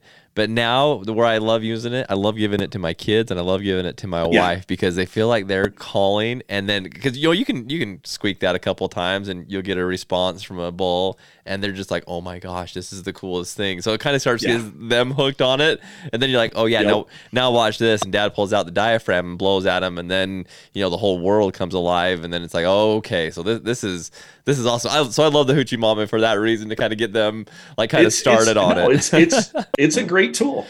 It's a great tool. I I carry it. I carry one because it's a great tool to add into the diaphragm to represent multiple cows. But well, again, you're doing multiple frequencies. You're doing multiple sounds. That's kind of why I I really like it as well. Like when it, even if I'm just by myself, I have mine with me as well because then I can I can do a diaphragm uh, cow call and the hoochie mama the, kind of the same time. So they're like, wait a second, there there's two cows right there. It's not just one. So they start, you know, Yep. kind of thinking that okay, this is Yeah. actually a group. This Uh, is it's, actually a real it's, deal. it's a good tool. It is. Mhm. Oh man, Michael, we I could talk to you all day long. I know you probably have family and things to go back to, and I'm I'm so sorry that I'm keeping you you so long. No, but man, I am loving it's this. okay. I could talk elk Yeah, no, it's all the time. So so can I. And and you know when when I told Liz I was recording a podcast tonight, she's like, "Okay, I'll see you in a couple of hours." And I said, "No," I said he only allocated one. So she goes, "Yeah," and and I said, "It's it's not like I'm I'm getting on with you know some of the other guys that we just start diving down rabbit holes, and next thing you know, it's two two and a half hours later. So which definitely happens. And and and yeah, it's it's easy to sit down and get started and talking about elk and and Oh. run to so many different places. But yeah, this has been a blast, and I would I would definitely love to come back and dive more into it. I was gonna say I almost want to steal from old guy, and guy's gonna probably come over here and kick my butt because I know he's had you on a few times doing Wapiti Wednesdays. But I I almost want to steal you for that and have you do this because Yeah, man, I know so many things I, I love to just just chat about. Oh my gosh, because yeah, I could. same same. And the thing about elk hunting, and I, you know, going back to the elk calling academy is.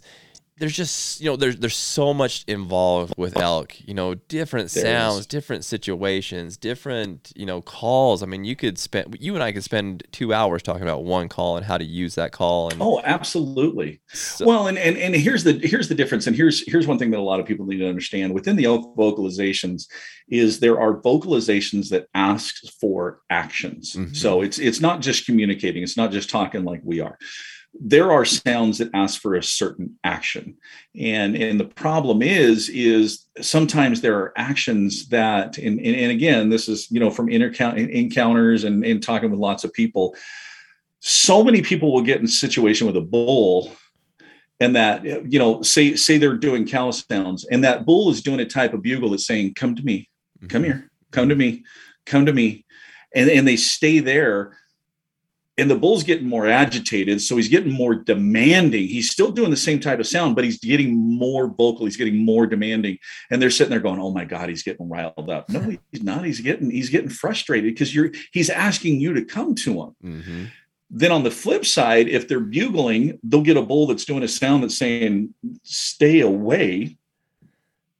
And that's exactly what they do. They stay exactly where they're at. And they're like, man, we bugle at each other for an hour and 15 minutes. Did you go towards him? No. Was he doing this type of bugle? Yeah. Did he ever come to you? No. That's because the bugle he was doing, he was telling you stay away Mm-hmm. and you were doing exactly what he asked you to. So he's fine talking to you at that distance because you're doing what he's telling you to do. So it's it's recognizing, and that's what I was talking about. Is is you know we take that bull's temperature. What is he saying to us? Is he responding to cow sounds more? Is he responding to bugles more? And then we'll adjust what we're doing based on the information that we're getting back from that bull. Yeah. And that's going to increase the number of call-ins. So I love that. And, and I guess, so what I was going to say is, so I learned a second language. I learned how to speak Spanish, you know, when I was, Okay. when I was 19 years old.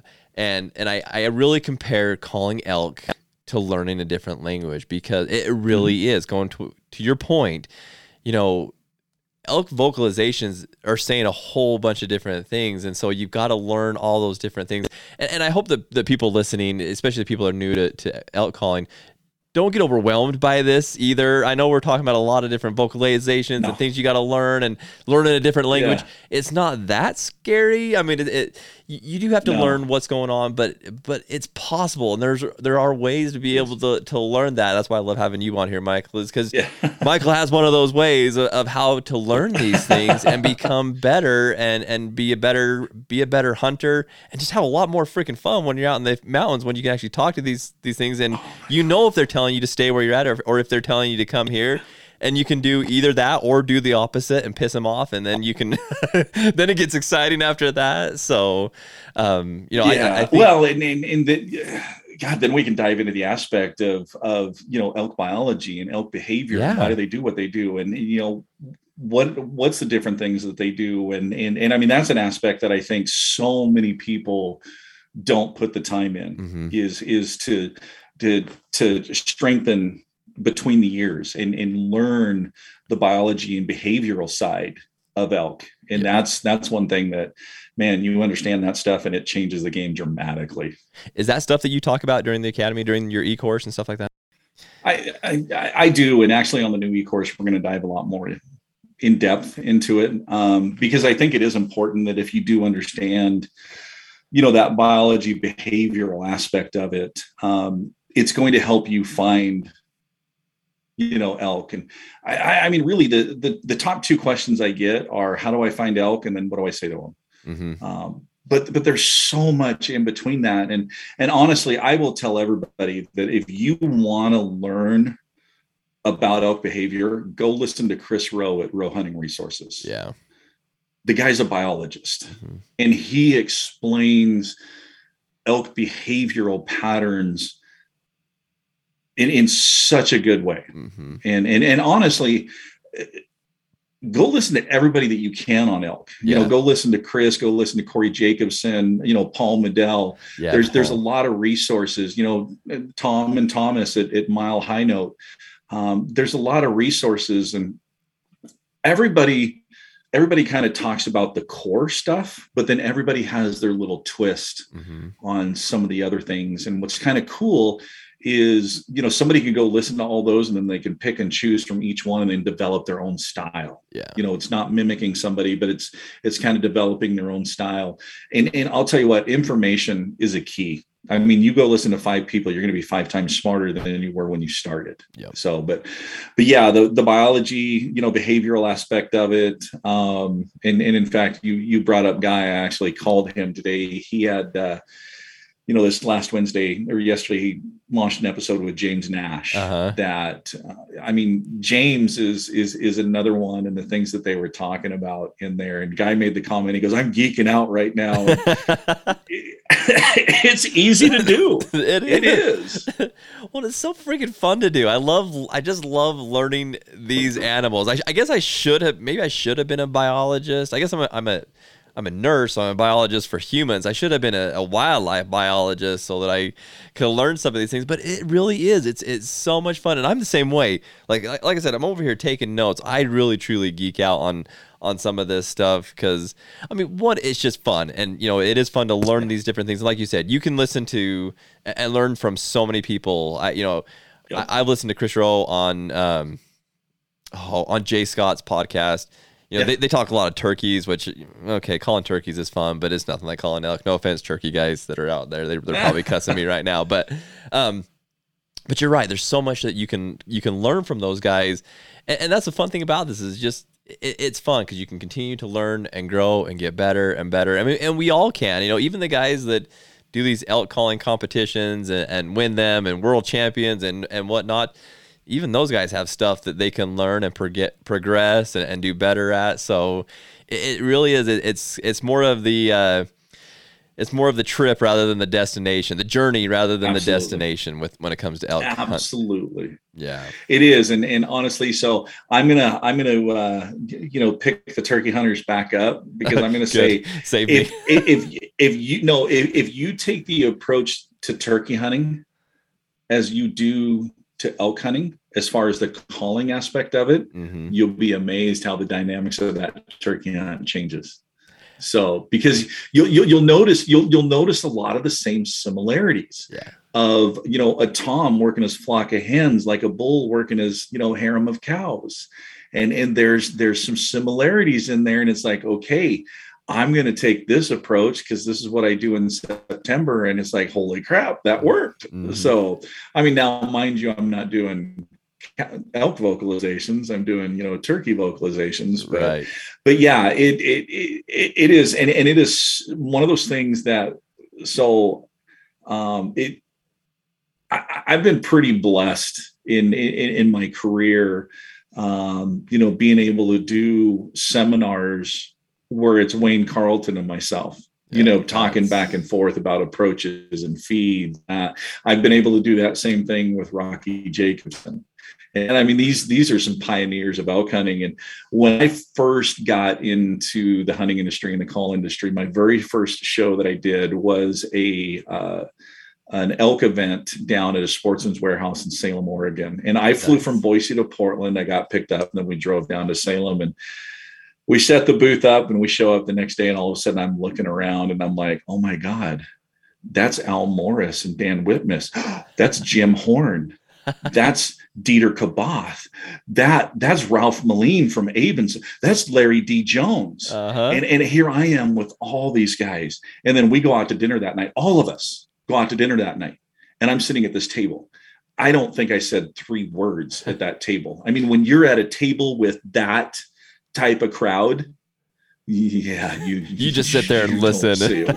yeah. Oh my gosh. And so so I've I've been extremely blessed to hit that hit that time where I got to spend time and, and do seminars together with those guys and, and, and grow. And then, you know, now it's, it's, you know, be friends with, you know, Corey and Tom and Paul Medel and, and, you know, all of us. And, and, uh, I mean, it's just, it's, it's cool. And I've been fortunate enough to sit on a panel uh-huh. with a few of us on the same and audience just fired you know questions and oh oh my gosh it, it's a lot of it's a lot of fun a lot of fun you know something i really love about the hunting you can call it hunting industry whatever you want to call it but you know people that should be competitors you know like like guy and myself really should be competitors we have really i mean our podcasts are very similar and you know we're, we're doing a lot of similar things guy's one of my best bros you know like we yeah. we do this together and and you're, like what you're saying is you know you and corey and paul and, and all these guys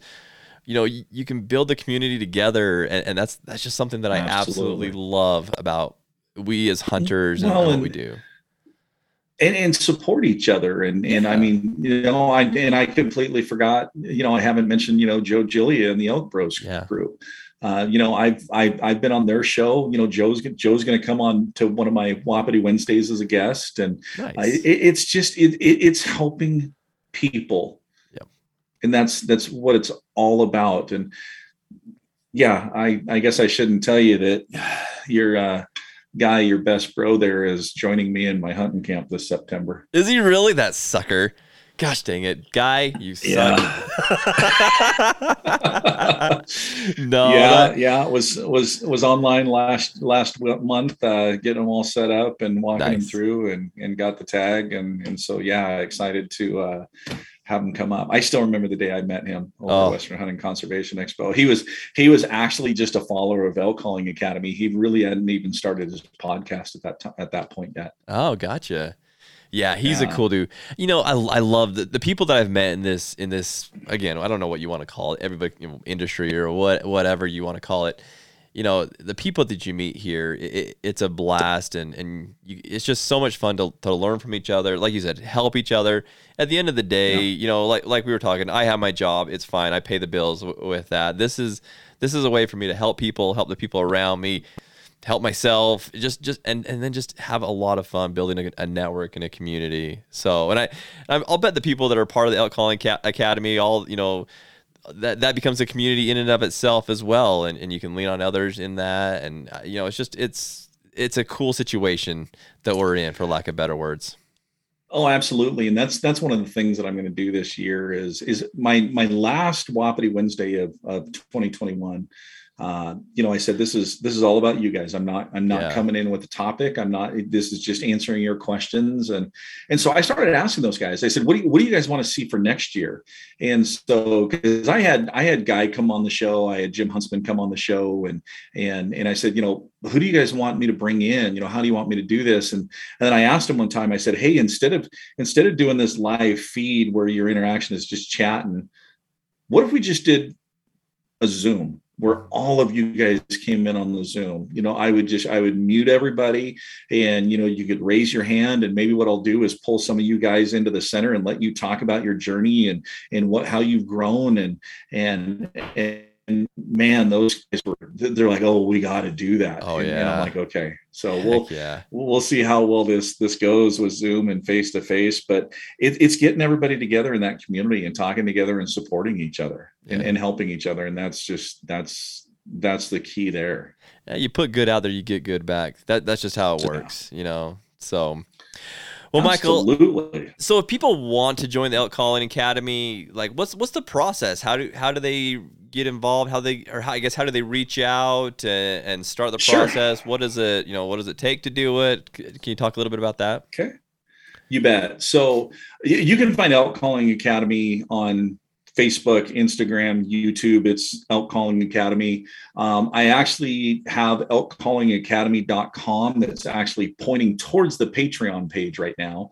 And the Patreon right now, it's, uh, I mean, you have two options. You can either pay $15 a month or you can do a one time annual fee of 150 um, when we when we go when we transition over to the e-course because it's going to be on a different platform everybody that's on the annual subscription, I'll be able to see how much time they have left uh-huh. on that annual, and then I'll send them a code. So they'll go ahead and they'll sign up for the new one, but then they'll have a code that'll knock off, you know, credit that they they have and make that transfer over as as, as easy as possible. But um, you know, can can go right there to to that and and access all of you know those videos uh, the training videos tutorial videos the articles um, you know, I can always reach out and message me on Instagram or on Facebook. Uh, if anybody wants, you know, is interested in one-on-one lessons, uh, just yeah, reach out on Facebook or reach out on on Instagram and, and start the process. And uh, you know, I'll look and see what the schedule is like and and how things are looking and what works with you know their schedule. And it's it's pretty pretty easy to to get access to everything. And I I just thought, you know what, we'll just call each and every page on every social platform Elk Calling Academy. And yes, there is a TikTok page for Elk Calling Academy. I think there's four videos on there. So, oh come on, man, we got to boost that up a little bit. Yeah, we got to get that thing going. Uh, yeah, I know. I, I, I know I'm not breaking out the trending dances or trending songs or anything on the Elk Calling Academy, but, uh, but yeah, uh, there, there actually there's actually going to be a lot more content, you know, coming on that. Um, nice yeah, and then you know the Western Hunting Conservation Expo. Uh, I'll be there. I'll be at the Boise Sportsman Show, you know, here in the Boise area. And then who knows about seminars mm-hmm. for next summer? I didn't do any. No, I did one seminar last year. I did the elk elk event over at uh, Alpine Archery and Fly over there in La Grande. So, oh, okay. Um, but yeah, I know. You know, Huntsman. We've been talking about having me come up to North Idaho again, and that's that's a six hour class that I do up there. So, wow, wow. that's yeah, you know that's we charge like 60 60 or 75 dollars or something like that but lunch was served and yeah it was a it was a full-blown sour class and we kind of limited number of, of people just so that would have time to to work everything but yeah, we'll see what pops up on the seminar trail this year. Awesome. So at the expo, can people come up and sign up right there at the expo with you? Yeah, we could probably pull up, uh, you know, the the calendar on the phone and and schedule and it's it's always one of those things when i put it in the put it in the phone and then i got to come home and actually compare it with the calendar that's here yeah. at the house because you know that calendar actually tells me where i'm supposed to be when i'm supposed to be there so, right um, but yeah you, you, know can can get the first initial one you know set up and then if we need to you know make adjustments on on date and time um, you know and usually usually i run lessons monday through thursday Okay. Um, and all times, all times are mountain, and and I'll do them any at, at either six or seven thirty. So usually run, you know, two a night. And I know I get asked by a lot of people, what about Friday or what about weekends? And you know, I'm I'm a family guy that likes to hunt, fish, hike, camp, and all that. So sorry, I, I need a little bit of need a little bit of me time here yep. and there. I'll say I rarely schedule any like I don't really do podcasts on Friday, Saturday, Sunday. I don't do I really don't do much on those days. Those days are my days to to be out. I'm doing a lot of predator calling and hunting right now. So oh. I've been doing a lot of that lately. So yeah, that that that is my time to to be able to do those things. So absolutely, absolutely. Well, cool, man. Well, I I boy, your wife was right. I, I kept you for two hours. I apologize. Tell her I'm so sorry that I kept you that long. But hey, it's it's it, it's all right. Well, and just a couple of things because um, you know I'm, I'm a little bit selfish in, in this podcast because I, I really do want to do the Elk Calling Academy, and so you'll be you'll see my name coming across. Um, it's just something that cool. I, it's something I've actually wanted to do for for quite a while, and then when I reached out to do this podcast and you were cool to do it, I was like, oh my gosh, this is this oh. is awesome. This is this is like you sitting in that room with Al Morris and, and all those guys. this is Karen sitting with Michael Batiste and being able to have this conversation. So I'm. I'll def. I definitely, uh, definitely want to get set up and, and, and, do that. And then I'm, I'm serious. If you'd be willing to do more podcasts, I know. Absolutely. I get a lot of questions about elk hunting, and yeah. I, you know, I, I can answer a lot of them. I, you know, I've, I've, I've hunted and killed several elk, and I can share my own experiences. But I am nowhere near an expert at this stuff. So if you'd be willing, yeah, I would love to have you on more podcasts and share with our. With this our, is yeah, this is this has been a blast. You know, definitely thank you for you know the invite and having me on. And I would I would absolutely love, love to come back and talk more. Heck like yeah. like you said, I could I could sit down and talk elk all night long. What we ought to do is since I do come to Boise quite a bit, I'll bring my equipment next time I come up. And if okay. you don't mind, let's let's sit down and do something together where I can I can actually you know see you in real life. Yeah, because you know I've I've got the light kits and everything here in the studio and and the microphones and well I only got the one Rode but yeah we could we could definitely uh, set it up and do it. You know I got the I got the nice, you know, backdrop yeah. with the, the the comfy food, you know, comfy futon, and yeah. In fact, Dennis, Dennis, Dennis and Joe came over here, and we actually did a live event uh, one time with with Dennis and Joe from Initial Ascent, yeah. and I set set all the camera gear and lights up downstairs on the couch, and it was it was good time having those guys on. Heck yeah, yeah. I can read my my stuff's pretty. I've, I've just got the RodeCaster and my mic and stuff, so yeah, I could bring it with me and we could have a we could have a lot of fun. But we need to make this a, a pretty frequent yeah. thing. I, would love to just, if nothing sure. else, just sit down and talk elk because I know that our listeners love listening to to elk talk and and getting some some tips and tactics through through it as well. Yeah. So here's what we'll do. So for for all of you listening to the E Hunter podcast, send your questions in. And so we'll sit down and, and we will kind of figure out a frequency schedule and maybe we'll do it on a regular routine basis. Or what we'll do is once we get so many questions from you guys, then we'll jump on something and go through that list of questions.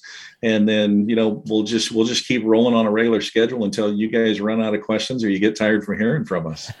You're the man, Michael. You are the man. I appreciate that. yeah, send those send those questions in. You can email them in uh, H at ehunter.com or you know social media you can send them in on there as well but that would be wonderful and and michael i could probably already put about 20 or 30 questions together that um, some of our followers have asked us that i'd love to pick your brain on sounds good i'd love it that'd be cool Cool. All right, brother. Well, I'll let you back to your, your evening. Tell your wife I sorry I'm sorry for uh, keeping you so long. But uh, if I don't see you before the expo, I will find you at the expo. Let let's uh, get to a chance to sit down and, and, chat a little bit and get to know each other yes. a little bit better. That'd be cool. Look forward to it. Thank you. Cool. Thanks, Michael. I'll let you back to it. Have a you good bet. night. You too. Thank you. See ya.